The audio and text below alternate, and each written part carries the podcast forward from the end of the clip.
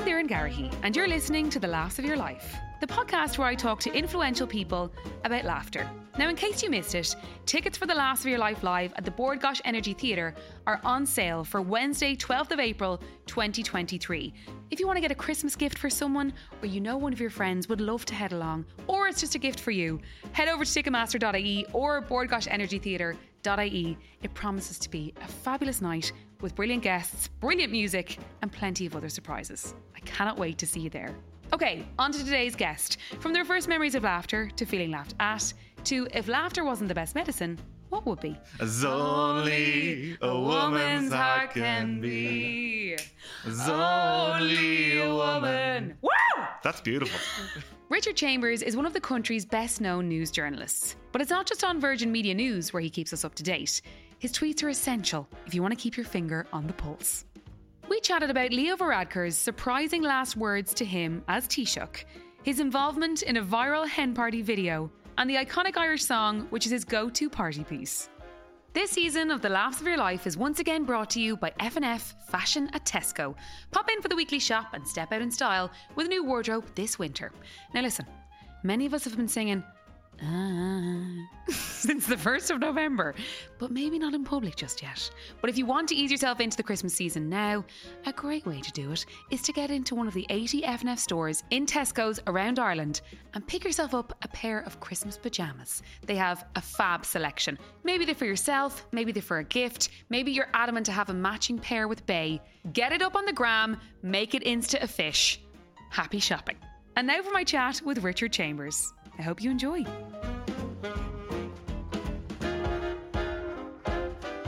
Richard Chambers, you are extremely welcome to the Laughs Your Life podcast. Doireann, I'm delighted to be here. Oh, you're so smiley. Yeah, I'm already in, in laugh form. This is the most, yeah, I, I can't. Whenever I see anybody smiling back at me, instantly. I actually got this one. I used to work in a shop. I, I used to have people actually come up and give out to me, why are you smiling? I was like, is that not a good thing? Am I not meant to be a friendly customer service face? Yes, no, that's the- apparently not. That's the look. At, I, I can't imagine you in any other way other than doing exactly what you should do in the job you're in. Hmm. Do you know what I mean? As in. I get it, yeah. I feel like when you take on a job, that's it. You're committed to it, and there is no. It's blinkered vision. Yeah, kinda. yeah, but it like has to be done with like I mean, there's so much serious stuff that we go through. Yeah. And you talk about, especially over the last few years, that you need to do it with a good sense of humor as well. Yeah. So you need to have the, the, the sort of the that sort of lateral vision that you can see that there's humor in things that you don't get so bogged down into. Oh my god, this is the big thing that's happening now, and I need to be full focus, and that's all it is. Yeah. Because otherwise, your mind and your soul will collapse in on itself, and that's not Yes. great. Yeah. That's not great. Certainly wouldn't be doing this podcast if that was the case. Yeah. Well, Richard, look, you have a little bit of extra pressure on you as opposed to other guests because um, your other half, uh, your better half, better is better. Yeah. better is better. We're going to be safe. Your better half, Louise O'Neill, was also a guest this season, and she did a phenomenal job. pretty good. I heard. I heard it went to number one and all It that did. sort of stuff. Yeah. So like, no pressure. Is this the first time you've had two sides of a of a couple on a podcast? Oh my god, I think it is. Wow. Is actually. Completionism there. Wow. Look at How that. exciting. okay, no pressure. We're just going to get into it and see how we fare. So, your first memory of laughter. Yeah, I think I was always like I like I was sort of saying there. I was always kind of I'm all I've been a big laugher all my life. Like we had a, a very sort of sort of a transient sort of childhood. I was born in Belfast, um, sort of a mixed marriage up there, Catholic and Protestant. Uh, sort of thing there, and we moved to Clare at a young age, and then moved to Dublin, all that sort of stuff. And we had sort of a, I wouldn't say it wasn't, un, it was a very happy childhood, but it was very sort of um, just weird, slightly different. The whole mixed marriage thing would ha- have that in as well. So like he, my father's side, and we're all completely estranged from him now. He would been very posh Protestant, and my mum, for a joke, would get all of her Catholic friends around. And apparently, I picked up this weird posh accent at a very young age, Right. which I don't know. I've had like 15 accents over the, over the course of my life. Thanks, ma- thanks, ma'am. Um, like, uh, so she, they all ask. Apparently, I said ham and cheese very posh. It would be ham and cheese. They'd ask me like, "What sandwich do you want, Richard?" And they'd all piss themselves laughing as I said ham and cheese at the age of like two and three. And I just was glutton for this attention, so I'd go red in the face laughing at all of this stuff. And I was like, "Oh my god, I'm the life of the party. This is amazing." All these, you know, these young women are laughing at me. This is a, this is fantastic. But like, it was always like laughter was a big thing for us. My mom is hilarious. my brother as well. Like we all we would always doesn't matter what was happening in our lives, you know, moving around the place and all that. Um, laughter was a huge thing. And like I used to sort of have, I was actually listening to Jackie Hurley was on this. To say she had like a, a funny half hour is what they used to call it in her family. Yes. It was kind of like that. Yeah. But I tear around the house just laughing hysterically to myself. I'm like, this this child is there's something wrong with this child. You know. It's know, like the human version of when a dog gets the zoomies. exactly. That's that's the best actual you know human personification of zoomies is what it was. So like that's that's kind of what it was. I have a memory of that. And just just those sort of things. Like I used to I suppose being moved around a lot, like we take in a lot of TV and pop culture and stuff. Like I used to love absurdist humor even at a young age. So stuff like the Animaniacs. I used to memorize lines out of that and just quote it back to myself laughing. I was like, this is such a weird kid. Why am I telling you this? I'm ruining everything already. But like even stuff like that in The Simpsons, all that sort of stuff, they're all like they were huge things for me as a kid. Because it was kind of almost in many ways it was kind of a lonely existence. So you take in all of these, you know, external things and you just like this was hilarious and this was like life affirming to me just having these mad things to laugh at So born in Belfast. Yes. With both parents there. yes And then when did you move to Clare? And was that just with your mum? just with my mom and Okay, brother yeah okay. we moved down when i um i think it was i think it was four and we sort of had you know grew up there in Lahinch in County Clare. Until what age? Uh, I, it was early teen. I always get this wrong, actually. Like my mom was always like, "Oh, you're wrong about that." I think I was, I think I was, I think I was twelve or thirteen when I moved up. What part of Lahinch were you in? Uh, School Road, so just up um, from the cliff. So it's straight up the hill. People will know it. There's a big car park down by the caravan site. Yes. The, the National School is there. Yeah. It's at the crossroads. So it's up the hill from the church and all that sort of stuff. Yes. And it's the first left. And then it's all the way up that hill. Um, amazing views and all that. A beautiful part of the world Did you in. did you like it? Loved it, yeah. Loved it. It's why I always even say, and, and like I've said all the way through, is that, you know, Clare's always been home for me Really? because it is such a like like especially if you're you're moving from like Belfast and obviously I haven't got a huge memory of that because I was very young but having all these like this free space and these fields and schoolyards and beaches to run around in and just be like just go mad Heaven. it was amazing yeah Why did your mum choose Clare? Was there family there? there was yeah my my uncle and my aunt had moved there they were from from Dublin they moved there to the scanner a couple of years beforehand and I think my mom has always had like loves the sea Yeah. and just that sea air and she was like oh my god like do you know the whole West Clare sunsets Unreal. that dusky vibe that you get There's nothing like it. oh my god did, so you yeah ever, have, did you ever do nights in the Claremont? I think yeah we did. I actually brought gangs of people from Dublin down to, to the Did you? Claremont Hotel which is is sensational. With their first look inside the door and they see bales of hay around the place and people serving cans. It was like yep this is it. Welcome. So so at 12 then you go to Dublin. Yes, up to Rush in North, North Dublin. Again, the seaside sort of thing there, um, and yeah, sort of settled in there, and yeah, I think Because the accent is very Dublin now. it is. Yeah. Yeah, I think that's that's it, it's actually interesting because like normally actually because obviously you're as a Clare person yourself. Well, kind of, kind of, yeah. yeah. But like, I mean, you're, you're, you're like I know I've banner blood. exactly, you can't yeah. take that out of you. like it normally goes more country, more Clare when you're talking to people. From Of Clare. course. I actually have this awful habit of mimicking accents, like off ear as well. Okay. Like if I'm down in West Cork, I'll end up sometimes lilting a little bit there, and they might find that somewhat insulting. But I'm just like, sorry, this is clearly some sort of empathy thing for me, like you know, that I just I'm, I'm, trying to connect with you people, and I'm doing it completely subconsciously, and it sounds might sound like I'm taking the piss, but it's actually the complete opposite. Yeah. I'm all about it. You yeah. want to embrace the, the culture. Exactly, I'm part of it now. Like you know, I'm assimilating. I've had to do it all my life. It's tragic, really. Yeah. I'm sure we'll come back to, you know, Dublin and teenage years, or maybe the next question uh, feeds into that. So, Yeah. Richard Chambers, the first time you felt laughed at? I think when you're a child of any age and anywhere in the world, fear of mortification is probably the most primal thing in the world. Yeah. And I had one of the worst experiences of it. I was in a Christmas play and I wasn't assigned a role for the Christmas play. So I was first sub, which is a beautiful role to be in. Like, you know, it's not even first sub for Jesus or, or Mary or Joseph. It's just general first sub and whatever happens. If anyone's out in the day, you for, for the star. tog out. You're doing laps at the side of the pitch, like, you know, holding the water bottles for people who are shepherd number two and number three. And you're like, geez, I'd love a go of that. Yeah. That's what I want to do. So I remember I wasn't, um, somebody was out. There's actually, I actually, so there's two days that they did the play back to back. First day, somebody was out. And I was in, I was like shepherd number three, low pressure role. You know, to say one line, it's like we followed the star, and that's it. I was like, oh my god, I nailed it. No, that's right. They're important roles. Are they like as in frankincense, myrrh, and what are they? No, that, that was the, she- that, they were the three kings. Oh, they were the the wise kings. Oh, men. geez, so it wasn't kings. It was just the Exactly. shepherds. These the are the other lads. These lads had much lower stakes. Like you know, they were just minding sheep, and this mad thing happened. Would you believe it? Uh, so I did it the first day, and I was I was hyped. I was like, yeah, maybe I should be an actor. Right.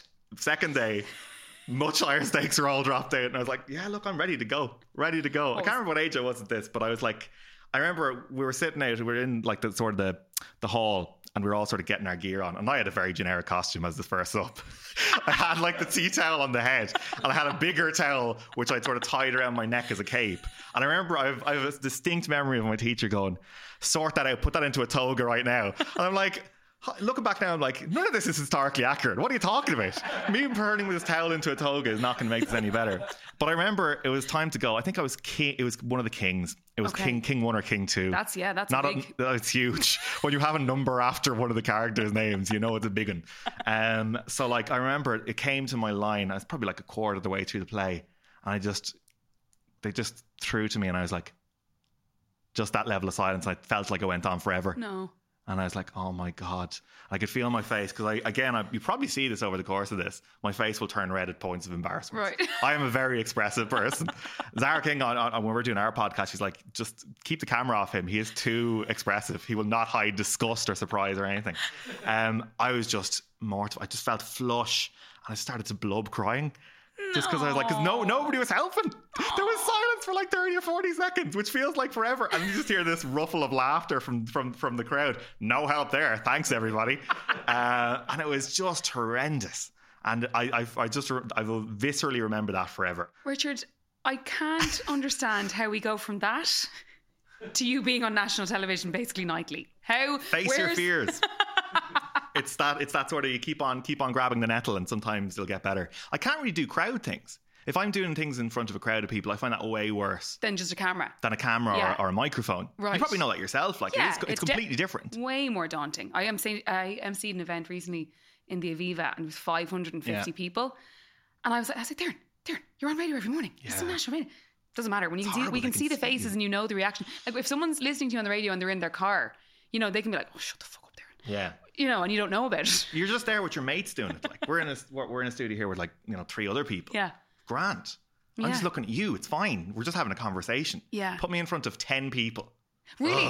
As in, oh, it can be very low numbers. Will have me, and I'll, I think it probably brings me back to all that. And I is it feel that- hot under the collar, and I'm like, oh god. and do you point blank not do it or you do do it, but you just feel fear? Got to do it, yeah. Yeah, I just feel like massively uncomfortable. Really? But the mortification. There's another time actually, and this is again, it's a lower crowd thing. We were in Disneyland. My mum brought myself and my brother to Disneyland. We had- you know those key camp sort of holidays, Oh, yeah. the mobile home sort of thing. Like, Yeah. so we went to Disneyland there. And she got chatting to, as everybody does, got chatting to an English couple. So like, oh, you come in for a glass of wine or something that evening. And they had a like, I can't remember what age it was, but it would have been probably one of the first kid sort of crushes I had at Yeah. the time because I had a young daughter who was like blonde and all this. And I was like, oh my god, this is so cool. And we went to Disneyland, and I didn't go on half the rides. Like all the roller coasters, just scared. And my mom blurted this out. She's like, "Oh yeah, I went to Disneyland today." Richard didn't go on anything, and I just remember her.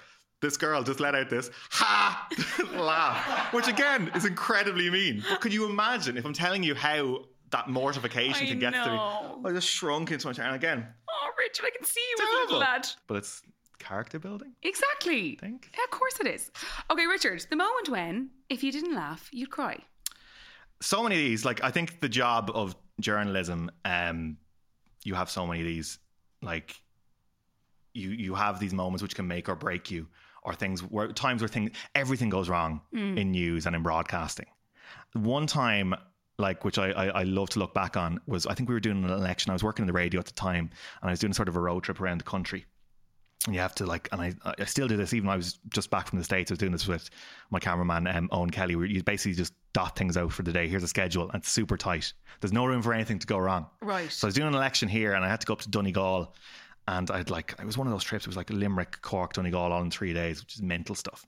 And it was biblical rain, and I was just driving around this old Toyota Corolla, which I owned. It was my first car I had, and um, there was like one of those red light, green light stop and go systems. There was some road works. There was loads of chips in the road, and some Donegal fella basically went to the green light. It's one of those things where like this side can go because there's roadworks. You stop, Yes, and then it goes green the other way, and they stop. that's usually how it works. I know. I don't, don't know how I've earnestly explained traffic lights here. I'm doing the hand gestures and all. The hand signal. Like I'm a lollipop man here. Like, put this clip out. I was Oh my like, God. am I getting this wrong? No, that's exactly it. I just, I just, yeah, I was like, I'd like to paint the picture No, you're dead right. You're dead right. I'm there. I can see the So lights. this, I had to swear. Anyway, what happened was some guy came through the other end, boy racing style, flipped through. I had to slide off the road, um, basically aquaplane, aquaplaned onto this bank of gravel. So I hit into the gravel and went boom. Stop. Yeah, and I was like, "Oh my god, crap! Well, I'm stuck here. I couldn't come back back off that." The AA said, "Oh, it's gonna be two hours until we get out to." you." So I was like, I had to cancel a load of interviews. Stop. So I was ringing my editor back in, in Dublin, going, oh, "I'm gonna miss that," and we had some good stuff lined up. So I was like, "Oh, I'm doomed." Sitting there in the rain, pouring down the car, and then all of a sudden, and this actually, this is one. This actually went. This was early viral. This this was covered internationally. I don't know how and why. What? So basically, what happened was I was sitting behind the wheel, going nowhere, like an absolute sap, and I just see this apparition.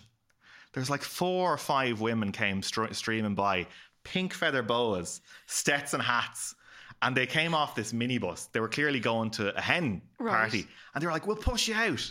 And I was like, "This is an incredibly emasculating thing to happen." but it was also, it was, I mean, it was a godsend. So there was this hen party. They were all from the north, and they they they descended. And They were all got out to the front of the car. Like there's photos of this. You can look this up. Um, Richard Chambers hen party Donegal thing, and they all got there and they were all pushing the car.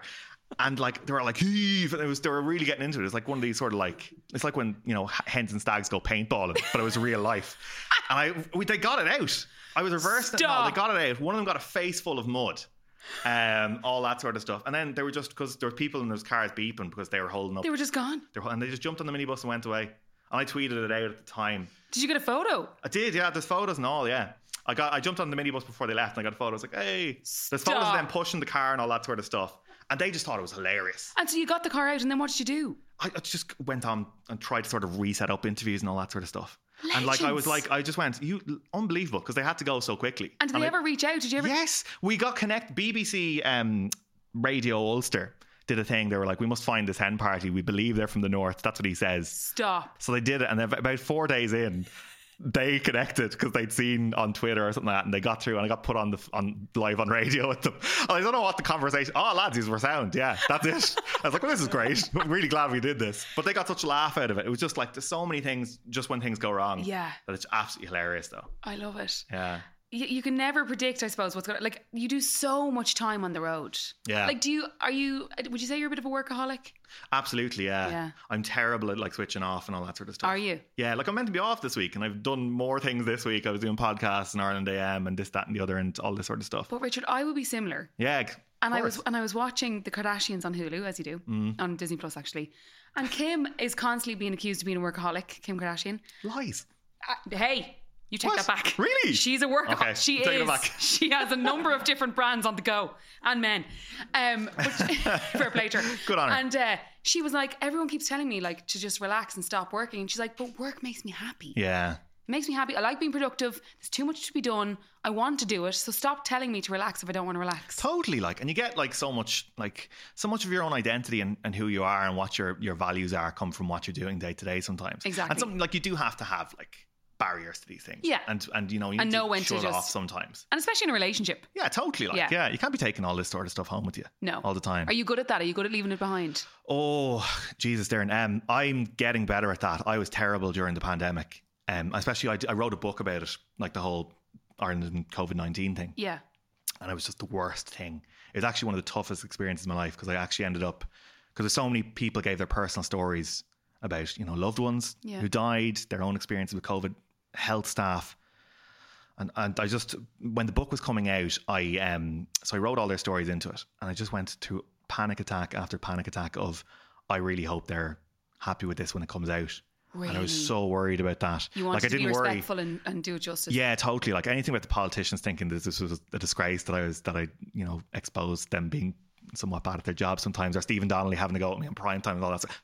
That's great, fantastic, happy enough with that. But I was worried because I didn't hear for days and days and days from people whose stories of their loved ones and which they opened like they never thought in their lives that they're going to, you know, Yeah. be interviewed for a book talking about how their mom died or their dad died. That's awful. And like they shared like the family photos and stuff for inclusion in the book. And if you don't hear from people from a couple of days, you're just like, oh my god. Okay. I used to wake up in the middle of the night just in a sweat and just a panic. And I'm like, oh my god, I'm never doing this again. And yeah, eventually everybody was absolutely delighted with it. Yeah, because you, I mean, you do what you do for a reason. Yeah. You were, you were going to do it well. And yeah, and like I mean, they were so gracious and kind about it, and they absolutely were really happy with it. But like just that level of fear, and it, and it took me months afterwards to sort of figure out here, this isn't healthy. Yeah. You can't take on that level of worry.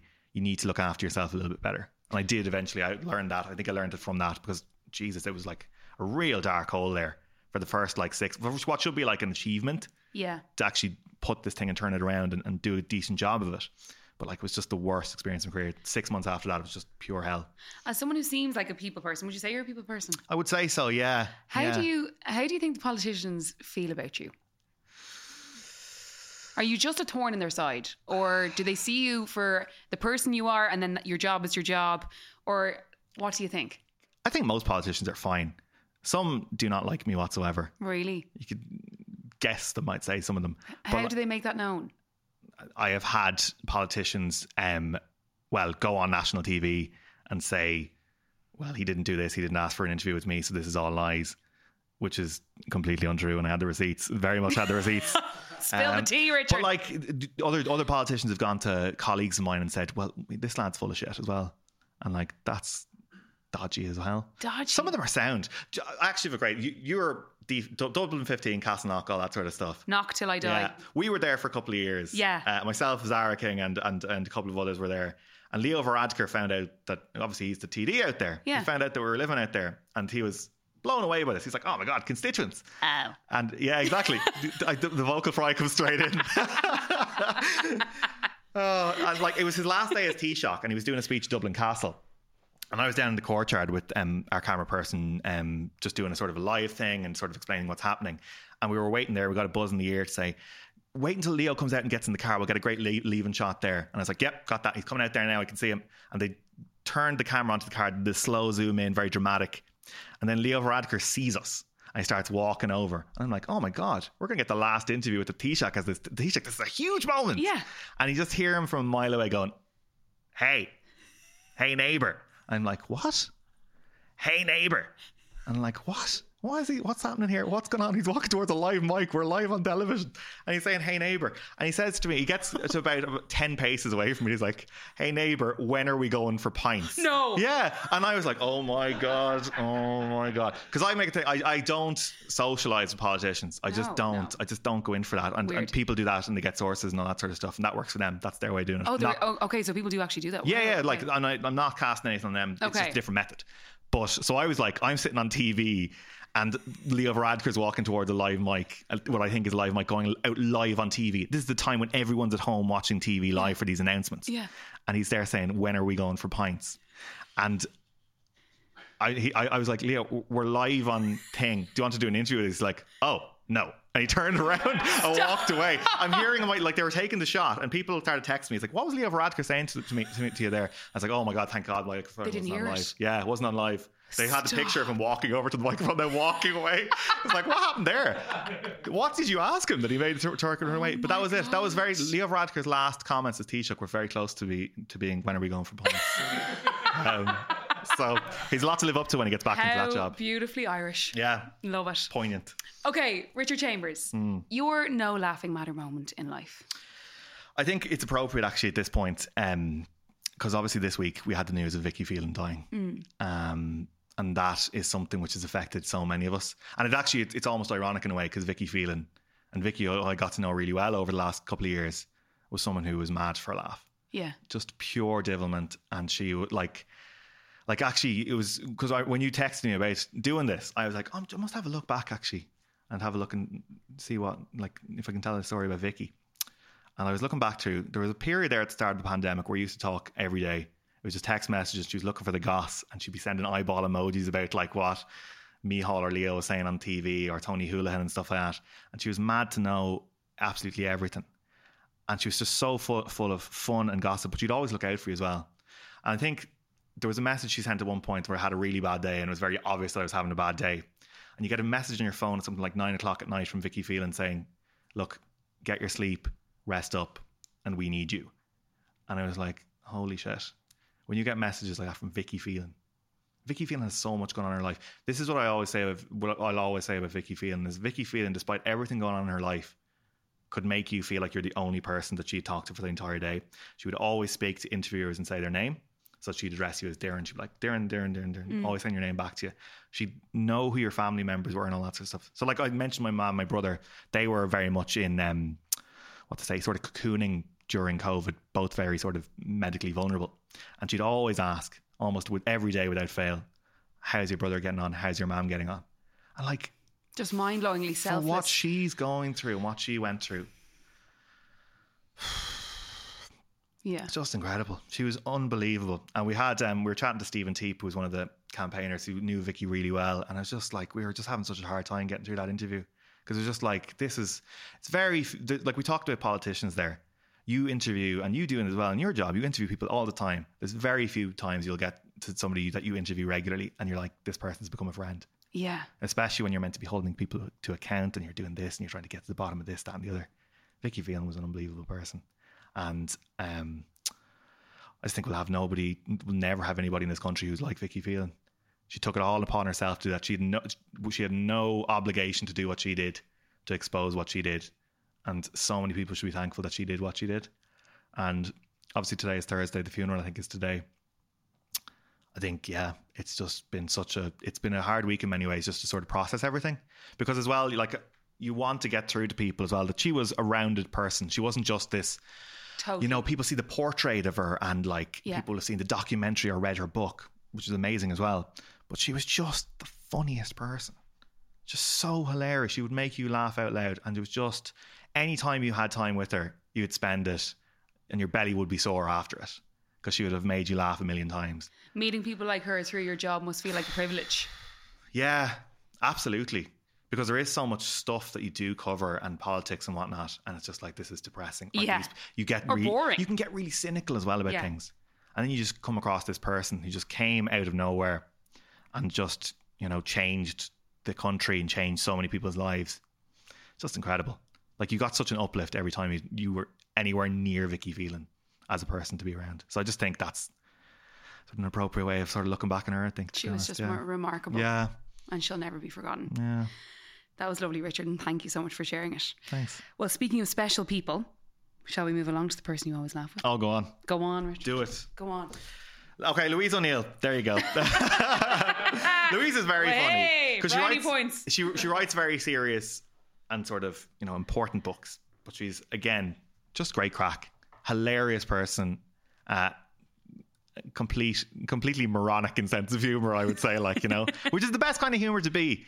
Uh, so Louise, absolutely. Our dog is actually like you. Can you count a dog as a funny person? Yes. Oh my God, dogs' personalities, like, they, they can be hilarious. Yeah, like we have an incredibly dim dog, uh, absolutely adorable in every way. But he is just like his expression of just pure. I don't know what's happening is just very funny. He's untrainable as well. So yeah, yeah, untrainable. I, we are, well, we are trying, trying, trying to train and all that sort of stuff. But he's just yeah. How did you meet Louise? Um, I think I saw the story before. Did you do a DM slide, Richard? It was, yeah, it Yeah. kind of was. Okay. Like it was one of those things. all the best romances start. It is. It's the 21st century, isn't it? so like, I think she was up doing an interview with um, Pat Kenny or something, and I was like, "Oh yeah, if you're up or whatever," because we sort of followed each other on social media and stuff like that. Um, and I was just like, "Oh yeah, if you're up, we should go for a drink or coffee at some point." and did you go for a We drink? or did, coffee? yeah, yeah, yeah. Was it a drink oh, it was a drink. Sorry, yeah, Yes. yes, of course it was. Great. Yeah, and that's how it started. But like, yeah, there's, I'm, I'm, we're, I'm kind of blessed in my life. There's so many people who are just absolutely hilarious as well. Zara King and Aoife Moore were both on your podcast. Yes. having outrageous laughter with both of Two those people. legends. Yeah, yeah. You need those people in that industry as well to Completely. feel sane. Totally. Because there's so many, like, again, there's so much misery and just tough stuff and all that sort of stuff. Just having mad people who are slightly, slightly cracked is just a very handy thing to have around. Definitely. Absolutely. Yeah.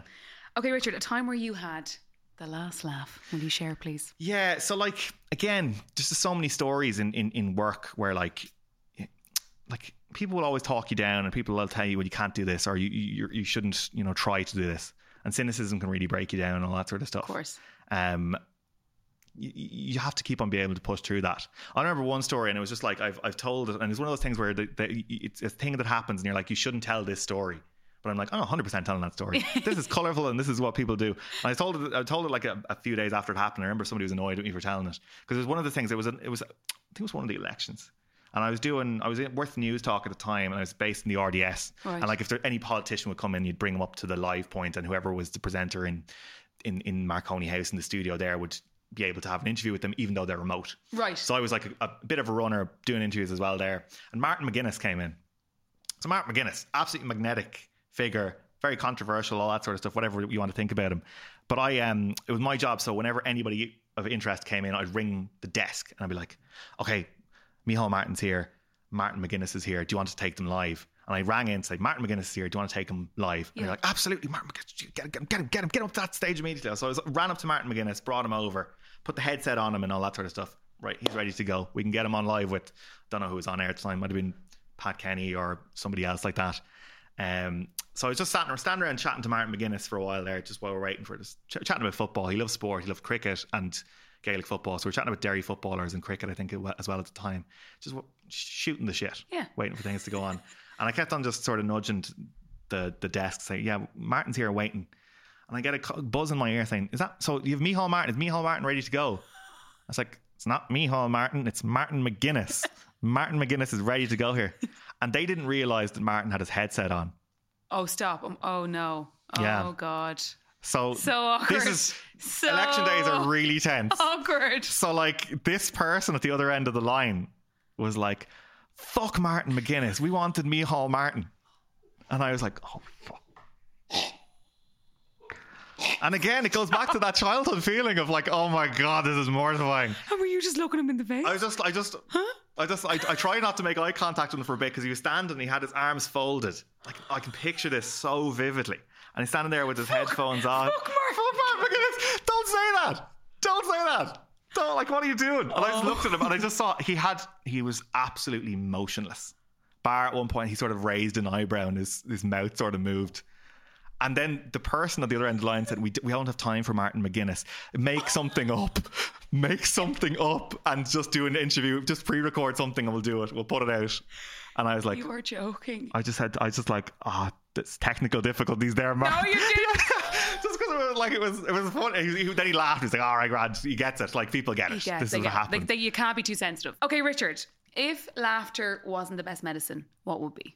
I was thinking about this. Um, I think it's a sing song. Oh, that's a I think sing songs are absolutely just the best coming together that you can have in happy times, sad times, whatever. I actually remember the one that affected me the most was um, it was actually after the Manchester bombing. Oh, stop. And I was over covering that, and there was like a moment silence and all that sort of stuff in Manchester, and just like thousands of people. Kent, There's a sea of people, and it was just dead silent. And then one lad piped up with them, "Don't Look Back in Anger," just started singing it, and it was like, oh my god! Everybody started singing it, and it was just weeping. Everyone was weeping. I was just like, that is exactly why it is the best medicine. Yeah. That, that song just brings people together in just the most incredible ways What's your song? oh man, do you know what it is? And I was like, how, like again, why do I open myself up to such embarrassment? It's only a woman's heart by Eleanor McEvoy and Mary Black. Will you give us a bar? I'm not doing that. Come on, not unless you join in as well. You have to. It's a sing along, like you know. Go on, I'll sing with you. My heart is low. Low. My heart is so low. Everybody. As only a woman's heart can be. As only a woman. Woo! That's beautiful. that was stunning, Richard. Yeah, and I was actually I was actually meant to go. There was a time there, there they did a Woman's Heart 25th anniversary or something like that. I was meant to bring my mom, just didn't happen. So I think I think there was a big pandemic moment where they, I think they put it on RTE and they had like Wallace Bird was in it. Yes. And Eleanor was there and, and all that sort of stuff. And we watched it myself, Zara, and our other housemate Dave with just like a, a table full of cans and pizza and gelato. And I was like, this is depressing as hell, but fuck it, we gave it loads, you know? and I was like, I don't know what you do at that point. We're all just sitting there and we're like, all right, that's the end of that now. Wipe away the tears. And like, we all went off to bed in our pajamas, like, you know, yeah. okay, Richard, are you ready for your quickfire round? Hit me with it. Let's go. Okay, the actor that always makes you laugh. Larry David. Larry David all the way. Excellent. Absolutely hilarious. Curb your enthusiasm. Just sensational. Okay, Richard, the actress that always makes you laugh. Julia Louis Dreyfus or Issa Rae. I don't know who that is. Issa Rae was um that HBO show Insecure. Really good. You can get it on like Sky Plus or Now TV or something. Okay. Really good. Good watch. Yeah. Great. Really, really funny. The movie that always makes you laugh out loud. Um, Step Brothers. Excellent. Absolutely. Like I, I, di- I took me a long time to come around to Step Brothers, like because I didn't, Did I didn't like, didn't naturally love a lot of the Will Ferrell films, the Adam McKay ones. I just think a lot of them were repeated, but Step Brothers is just so funny. But there's a lot of brilliant actors in it. Yeah. Oh, it is. You've Adam Scott there. Kathryn Hahn is in there as the super Randy. You know. I love that. She's like, I just want to put you into a little ball and stuff you in my vagina. Oh my god. to Will Ferrell. She's so It's, good. it's, it's the fucking Catalina wine mixer. She's got eyes of the bluest Oh my skies. God. When they do the sing song in the car. so good. Oh, stop, it's it's a amazing. great film. Uh, okay, the comedian that always makes you laugh out loud. Um, a couple of them. Peter McGann for online stuff. You know, Peter McGann. He does. Um, he's very good on Instagram. Okay. David O'Doherty. Oh, sorry, Peter Yes. Dublin. Yeah, exactly. He's yeah. I was like, I was like, brilliant. how is he not? I was like, oh, this is awkward. No, he's. Br- I love He's so him. good. Love when he's like, so this week I'm. yeah, uh, filter dad and stuff like that. Like, yeah. when he does like fake SponCon. Yes, That's the so fake thing is so good. Yeah. and he does this character filter dad, and just like even is just like really cringe, very unsettling stuff. Like I bet there's a few sore heads around here today. I said I bet there's a few sore heads today. The- the- so good. The original one he did about the Christmas party was just unbelievable. Ah, so good. Best ever. Love him. David O'Doherty is great, and um, one to look out for as well is uh, Bilal Zafar. He is a uh, London-based comedian. I think he won Best Newcomer in Edinburgh. Oh, really? He's- I came across him during um, COVID, and we sort of struck up a friendship online. Absolutely hilarious fella. Really, really good. So check him out as well. Okay, we'll do. And finally, Richard Chambers, your best or worst joke. There's this joke I found. Like I, I'm terrible at retelling jokes. I can tell stories and stuff like that, but jokes. There was this one that it, it comes up and it's very. It, it goes viral every so often. It's this lad. This Irish lad is on this bus, and I think it's like a stag party. or something. He's drinking like a bottle of Heineken. And he tells us it's a, a, a Paddy Irishman joke. But it's really funny just the way he tells it. You'll find it somewhere. Just like Paddy Irishman joke, and it's like you'll find kind of every fucking shit joke that's ever existed will come up for you. But like he was just he's, the joke is like there's an Englishman he's dropping monkeys. He works for the zoo and he's dropping a van full of monkeys uh, to the zoo. And he, bre- it breaks down, the, the van breaks down, much like my car broke down all those years ago. Uh, and he pulls inside, says, Oh, Jesus, whatever, what, how am I going to do this now? The, the zoo's closed and I can't drop them off. And Paddy pulls along in the car and the Englishman says, Here, Paddy, I'll give you £50 to drop all these monkeys to the zoo. He's like, Right, no bother, yeah. Pulls away in the car, drives off there.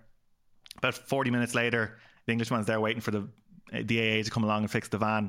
He sees Paddy and the, the car full of monkeys pulling around along the road. Like, and he's like, ah, for fuck's sake, Paddy, I told you to take them to the zoo. And he's like, I did, but I changed, so I took them to the pictures first. It's brilliant.